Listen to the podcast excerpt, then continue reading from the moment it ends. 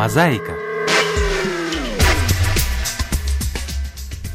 История замка Роженберг, расположенного неподалеку от своего знаменитого собрата чешского Крумлова, насчитывает почти восемь веков. Эта твердыня – одна из древнейших крепостей Витковичей, от которых берет начало знаменитая династия Роженбергов. Сегодня в зеркале Волтавы отражаются белые стены Нижней крепости, превращенной в романтический замок. Фортификацию на высоком речном берегу основал еще Вог I Роженберг и его потомкам замок, за исключением коротких перерывов, принадлежал вплоть до начала XVII века. Тогда скончался последний мужской представитель династии.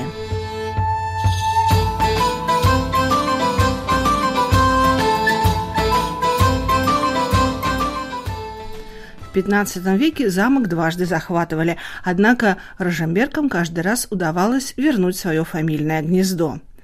В 1601 году глава фамилии Петр Вок, не имевший потомков, передал замок с прилегающими землями своему племяннику, который жил здесь вплоть до своей кончины в 1612 году, успев за это время превратить суровую готическую крепость в удобную резиденцию в духе Ренессанса.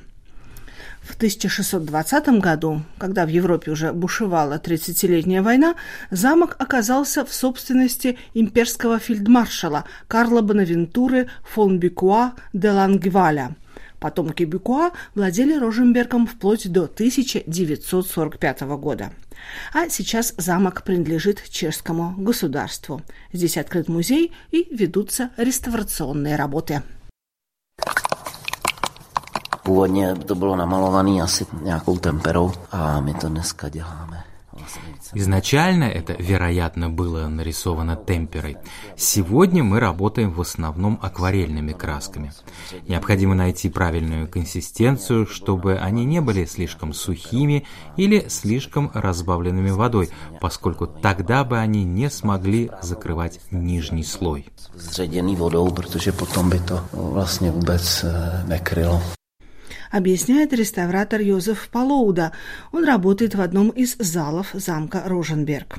Итак, Йозеф передвигает леса и вновь взбирается под самый потолок.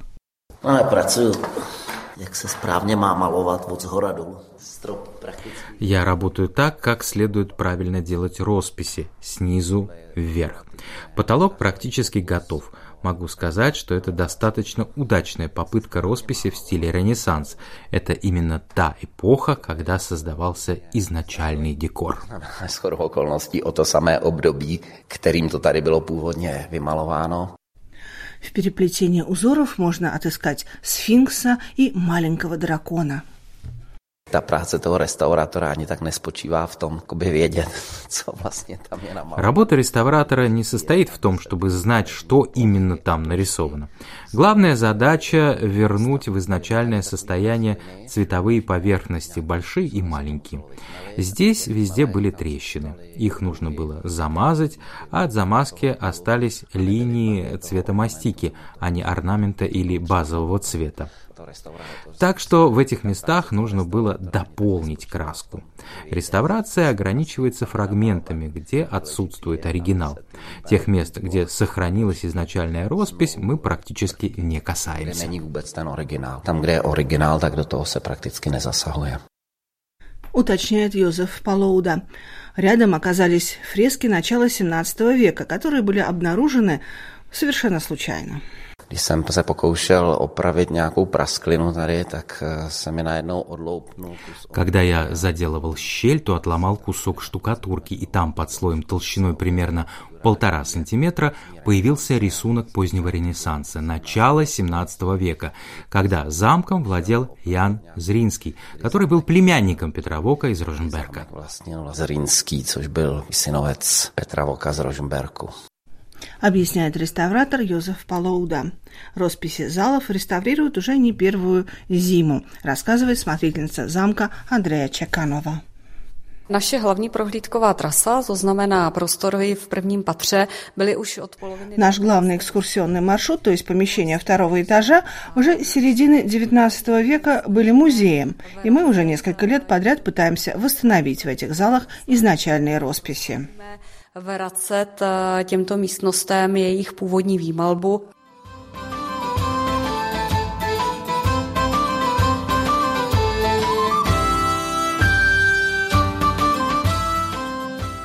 В XIX веке владельцем Роженберга был Иржи Ян Генрих Бюкуа, страстный коллекционер. Он собирал произведения искусства и всевозможные исторические диковинки. Он перестроил замок в стиле романтической тюдоровской готики и создал музей, открытый для посетителей. Сегодня в стенах Роженберга можно видеть собрания картин, оружия, мебели эпохи барокко, фарфора и стекла.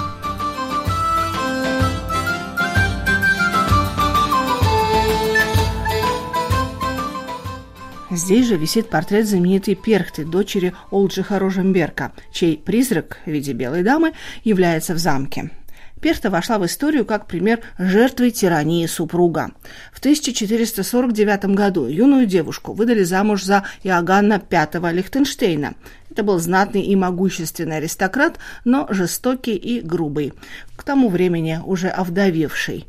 В замке Лихтенштейна жили мать и сестра его покойной жены. Они преследовали Перхту. Супруг тиранил жену физически и психически. Брак превратился в ад, который завершился только со смертью Иоганна Лихтенштейна. Перхта вернулась в Роженберг, где умерла, не дожив и до 50 лет. Белая дама, как ее стали называть, появляется в замке Чешский Крумлов, Роженберг и в других замках своей семьи. В белом струящемся платье с ключами на поясе она скользит по коридорам и залам. Если ее видят улыбающейся, то это знак того, что обитателей ждет удача, а если перхта является в черных перчатках, это означает беду или смерть. Сегодня портрет Перхты украшает холл замка Роженберг над Волтавой. Как и в других чешских замках, основной туристический сезон здесь начинается 1 апреля, а пока для посетителей открыты только зимние залы в замках Глубока и Чешский Крумлов.